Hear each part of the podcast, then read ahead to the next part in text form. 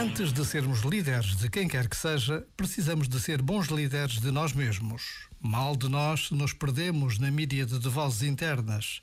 Mal de nós se nos subjugamos aos apetites das partes mais sombrias ou mais imaturas em nós. Então, antes de mais, aprimoremos a liderança interna, conosco próprios. Uma liderança sempre baseada na dose adequada, tanto de exigência como de compaixão.